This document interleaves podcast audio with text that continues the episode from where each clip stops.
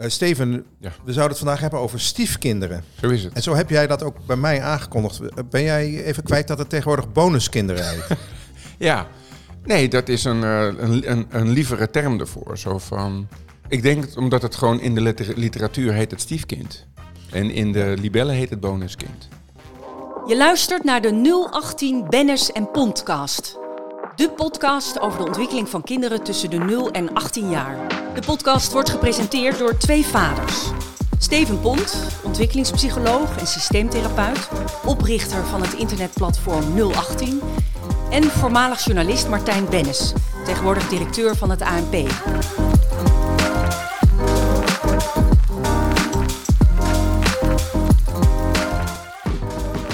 Jouw vakgenoten hebben het over stiefkinderen. En dat Ja. is niet voor niks. Nee, Want er zitten natuurlijk ook wel moeilijke kanten aan. er zit een moeilijke kant aan. En ik ben ook zeer benieuwd naar de quote die jij daarover hebt eh, gevonden, ongetwijfeld. Want er lijkt me nogal wat quotes beschikbaar. Eh, nou, ik heb niet zozeer een quote gevonden. Maar als je bonuskind gaat eh, intikken op Google, dan komen er, komt er van alles tevoorschijn. En vaak Mhm. zit dat in de meer zoete sfeer van Pinterest-achtige tegeltjes. Ja. En ik heb één gevonden die ik wel aardig vind. En dat is eh, de definitie van bonuskind. En namelijk één is een van de mooiste cadeautjes die je kunt krijgen. En twee, familie die niet verbonden is via DNA, maar via het hart. En drie, een extraatje die zoveel liefde en blijdschap met zich meebrengt. Ja, dat, is- dat is één kant van het verhaal. Maar we hebben het er niet voor niks over, Martijn. Want er is ook heel veel spanning rond stiefvaders, stiefmoeders, stiefkinderen. Om allerlei redenen.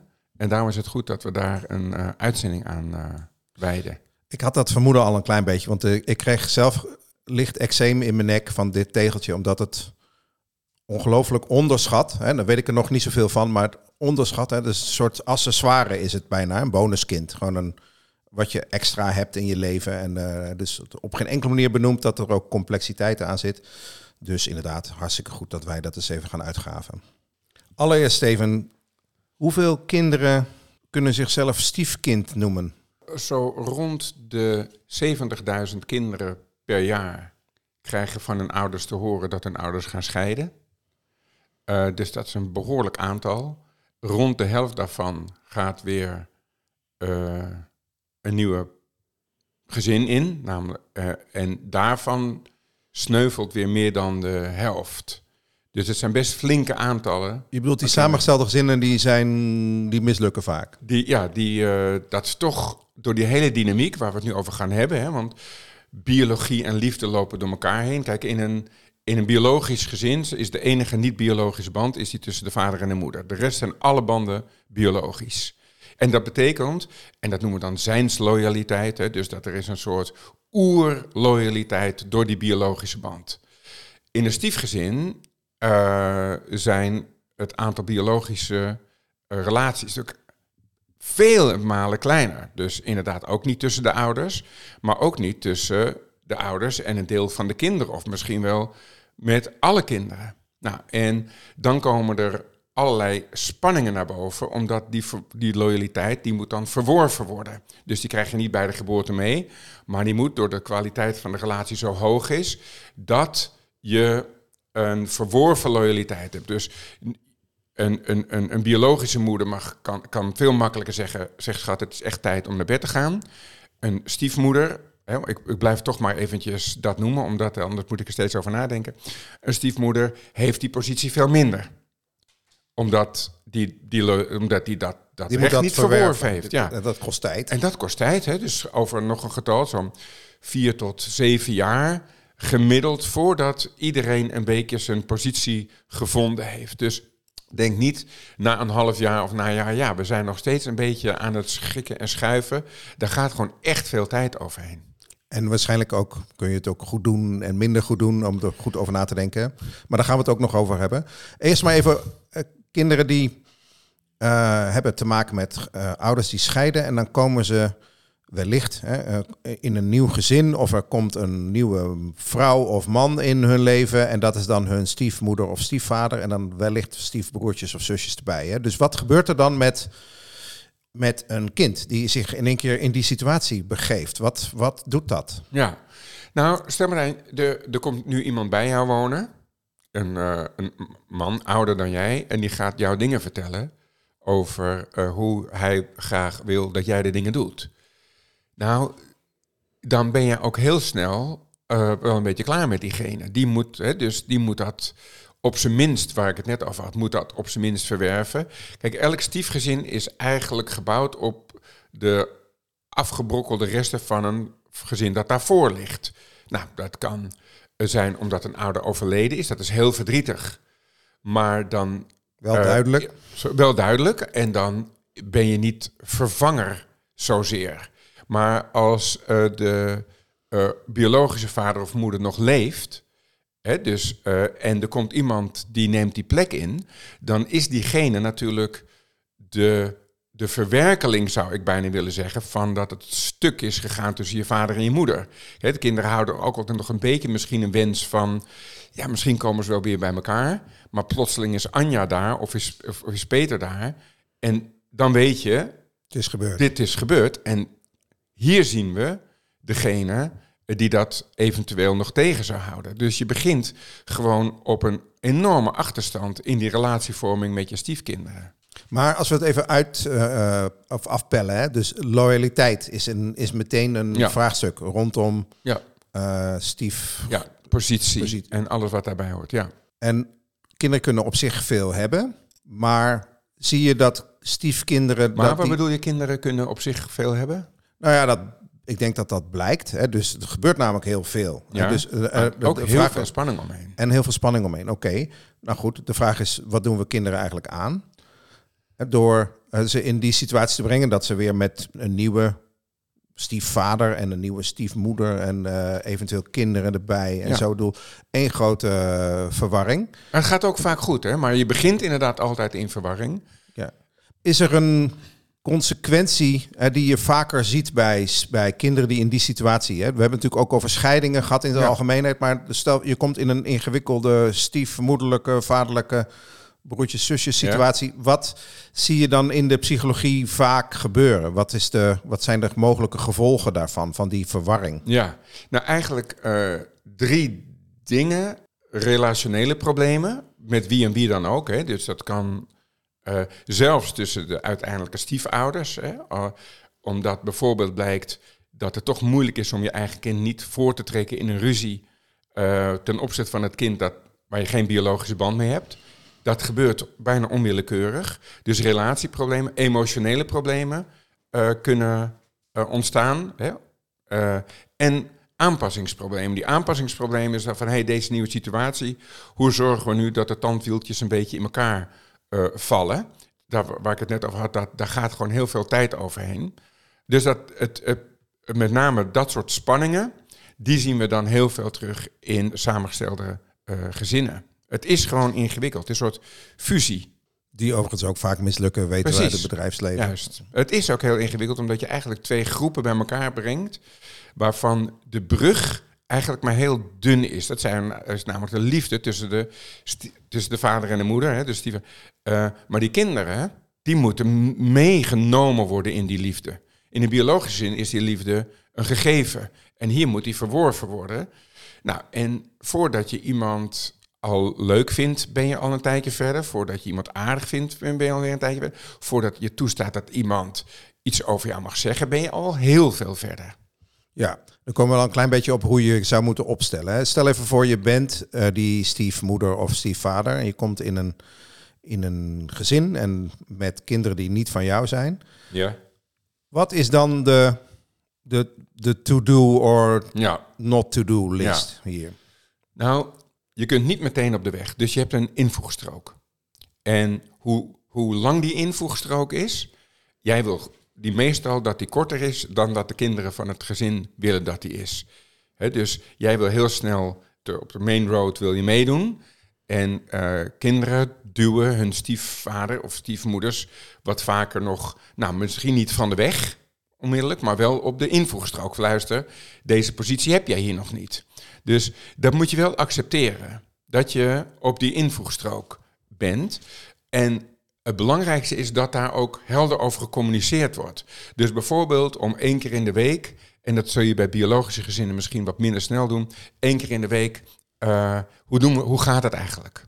Dus het is natuurlijk geen therapeutische leefgemeenschap, maar er spelen vaak wel zoveel spanningen dat het goed is om één keer in de week eventjes uh, dat aan de orde te stellen. Uh, en dat dan het liefst bij een bord patat. Of, uh, dus dat het ook leuk is. Dat het ook gewoon voor die kinderen dat er iets bijzonders is. Van dan hebben we patat en, en kroketten en appelmoes. En dan hebben we het even over hoe het met ons gaat. En dat hoeft niet een sessie van anderhalf uur te zijn. Maar alleen al het feit dat daar aandacht voor is, is soms al de helft van de heling. Van hé, hey, er wordt dus gezien dat dit niet makkelijk voor mij is. En dan kun je gewoon aan kinderen vragen, hoe vind jij het dat uh, Anja nu bij ons woont? Ja, en uh, die, wat mag ze wel uh, en wat, die, die, die ruzie van afgelopen dinsdag, waar ging je nou eigenlijk werkelijk over? En, en dan moet je natuurlijk een beetje voorzichtig inzetten. Dus niet als je dit soort gesprekken gaat hebben, meteen hele ingewikkelde gesprekken gaan hebben, maar het dus zo vaak is er het doel van het eerste gesprek is het tweede gesprek. Dus het eerste keer dat je dat met elkaar bespreekt, moet het wel zo aantrekkelijk zijn dat je de zin hebt om, of althans niet tegenop ziet om het volgende keer weer te doen. dus dat het niet een soort nog extra drama wordt van, oh dinsdagavond, uh, ja leuk, patat en uh, appelmoes en kroketten. Omdat die, die invoegstrook, ja, daar, daar geloof ik wel heel erg ja. in. Dus even samengevat, je neemt de tijd Um, besteed expliciet aandacht aan, dus maak het bespreekbaar. En ik voeg daar zelf even aan toe, omdat ik dat ook een beetje in jouw woorden hoor, uh, incasseren. Ja. Begrijp dat, uh, dat hè, dus wat in, die, in dat tegeltje wat ik net voorlas, ja. hè, van ja, het is allemaal bonus en zo. Dus uh, begrijp dat dat, dat dat niet zo is. Dat dat, dat, dat iets is wat, uh, wat met horten en stoten gaat. Ja, en sommige mensen, of, of heel, ook, ook echt vaak genoeg, is het lukt het ook. Hè? Dus het is niet zo van nou niet doen en het is hel en verdoemenis. Alleen het is wel een hele ingewikkelde situatie. Het is wel zo, als het lukt, dan heb je het ook met elkaar voor elkaar gebokst. En uh, kun je inderdaad net zo'n band opbouwen, behalve dan de biologische, kun je net zo'n band opbouwen met je, met je, met je stiefkinderen. Uh, als, met je, als, als met biologische kinderen. Maar het lukt dus vaker niet dan wel. Ja, het, het is wel heel erg. Het lukt vaker niet dan wel, ja. En hoe, hoe gaat dat dan? Ja, we hebben, ik, ik snap de complexiteit hoor, maar dan probeer je het een jaartje of wat. En dan, dan knalt zo'n samengesteld gezin weer uit elkaar. Ja. Hoe, hoe gaat dat proces, denk je? Nou, kijk, uh, elk gezin heeft een gezinsidentiteit. Daar ben je zelf niet van bewust, uh, omdat je er middenin zit. Maar mensen van buiten uh, zeker stel die lopen even met je mee, dan begrijpen ze, oh ja, dat is, hoort bij de identiteit van dit gezin. Bijvoorbeeld of je een kleurgezin bent die heel dicht op elkaar zit, of dat loszand gezin. Dat, hè? Dus je weet het van jezelf niet. Uh, uh, en het vinden van een gezinsidentiteit als er twee gezinssystemen bij elkaar komen, hè, dat, dat is heel erg ingewikkeld, omdat die strijd van welke gezinscultuur nou eigenlijk leidend is op welk onderwerp uh, ja, dit, dat kan heel lang duren. Dus strijd en daarna moet dat, het komt die fusie tot. En fusie betekent dat je moet kiezen. En kiezen is altijd de helft verliezen. En wat ben je bereid op te geven van je oude gezinscultuur bijvoorbeeld? Dus het lopen allemaal spanningen, zowel op uh, relationeel individueel niveau, als op dat gebied van wie zijn wij van Dijkjes uh, eigenlijk? Wat, wat bindt ons? En als de Van Dijkjes en de Van Dammetjes dan moeten fuseren, ja, dan, dan neemt dat gewoon tijd en zorgt voor spanning. En wat mij alleen al lastig lijkt, is dat de Van Dijkjes wel praten over dingen en de Van Dammetjes misschien niet. Hè? Dus dan ga je met je bordpatat uh, ja. gesprek. Ja. ja, ja. Nee, maar daarom, uh, het, het is ingewikkeld. Het is ingewikkeld. En alles wat ingewikkeld is, kun je beter begeleiden dan dat je denkt, het zal zichzelf wel vormen. Ja, Want het vormt zichzelf ook wel. Alleen de vraag is of het zich dan vormt op de manier waarop je wil. Ja, Kijk, wat de begeleiding, alles wat, wat een, een kans heeft om te mislukken van meer dan 50% wordt normaal gesproken gezien als een heel hoog risico en wordt zeer zorgvuldig begeleid. Hè? Dus ja. is het wel iets waar je, wat je zomaar moet doen? Of moet je, eh, behalve erover nadenken, erover praten, zou je ook nog een vorm van professionele begeleiding moeten hebben Ja. bij het samenstellen van een gezin met, met, Ja. met kinderen. Ja, nou dat is goed. Hè? Dus eh, toen jij net vroeg wat doen we, hè? dus dat is eh, eh, dus communicatie. Dat is ook een beetje een pukkelwoord natuurlijk. Hè? Van, ja, ja, kom. Maar dat, hè, dus dat, dat, die patatmaaltijd, om het zo maar even te zeggen. Hè? Dus zorg ervoor, hoe moeilijk ook, dat wat onder tafel broeit, dat dat op tafel terechtkomt, zodat je het kunt bekijken met elkaar en dat je het dan kunt sturen en niet alleen maar gestuurd wordt. Het tweede, hè, dus dat geduld, hè, dus eh, de erkenning dat het moeilijk is. En de derde is inderdaad dat, dat je je kunt laten coachen. Eh, en niet zozeer noodzakelijkheid als heel gezin, maar wel als eh, nieuw echtpaar. Hè, met de kinderen van, hey, hoe doen wij dat? Eerst in de volwassen bovenlaag, om dat met een derde erbij in alle rust te bespreken. Eh, maar uiteindelijk moet dat natuurlijk dan, zijpelt het, als het goed is, uiteindelijk naar de, naar de kinderen. Ik probeer me een beetje te verplaatsen. Ik zit gelukkig niet in die eh, situatie, ben nooit geweest. Maar ik probeer me een beetje te verplaatsen. En ik denk dat ik, dat ik meer van mijn eigen kinderen zou houden dan van die nieuwe kinderen. Ja. Al was het maar omdat die al jaren met me Zeker. meegaan. En biologisch, door DNA. Door, eh, dus Ja. ehm, is dat, dat lijkt me een taboe. Ja, En, of is het de bedoeling dat je net zoveel van, van die andere kinderen houdt, of in ieder geval net doet alsof? Ja. Of, of eh, kan je ook gewoon zeggen, ja jongens, maar er is nou eenmaal een onderscheid. Ja, dat is een van de grote bronnen. Eh, hè, dus je kunt wel zeggen van, ik hou meer van, dat, van, van mijn eigen kinderen dan van de andere kinderen. Ehm, maar dat wil niet zeggen dat ik ze verschillend hoef te behandelen. Ik heb wel meegemaakt dat in, in zo'n stiefgezin eh, de cadeautjes aan de biologische kinderen duidelijk duurder waren dan aan de niet-biologische kinderen. En dan behandel je ze dus niet gelijk. Dus iedereen snapt natuurlijk wel, jij, de kinderen zijn niet gek. Die houden ook meer van hun biologische ouder dan van, van hun stiefvader of moeder. Dat kan verworven worden, maar in het begin dat moet je dat, die loyaliteit en de liefde moet je verwerven. Nou, en als je het terugziet in de behandeling, bijvoorbeeld op het gebied van cadeautjes, dan wordt het wel heel zichtbaar. En eh, dus je hoeft niet evenveel te houden van, maar je kunt ze wel zoveel mogelijk gelijk behandelen. Wat, want dit wordt jouw volgende vraag, jawel, maar wat nou als ze ruzie hebben? Want hoe kan je ze dan wel gelijk behandelen? Dus in, in niet-conflictueuze situaties is gelijk behandelen natuurlijk niet zo moeilijk. Maar in wel conflictueuze situaties wordt het natuurlijk heel erg ingewikkeld. En dan merk je dus ook dat mensen geneigd zijn om naar hun biologisch kind toe te trekken. De andere ouder doet dat dan ook. En dan krijg je dus het conflict tussen de kinderen. Wordt dan eigenlijk het conflict ook weer tussen de stiefouders. Die voor hun eigen kind gaan staan. Nou, je voelt hier al de dynamiek. Het is wel fijn dat jij de vragen beantwoordt die ik nog niet eens gesteld heb. Ja, nee, maar ik, ben, ik neig ook naar, omdat dit onze laatste gemeenschappelijke podcast is.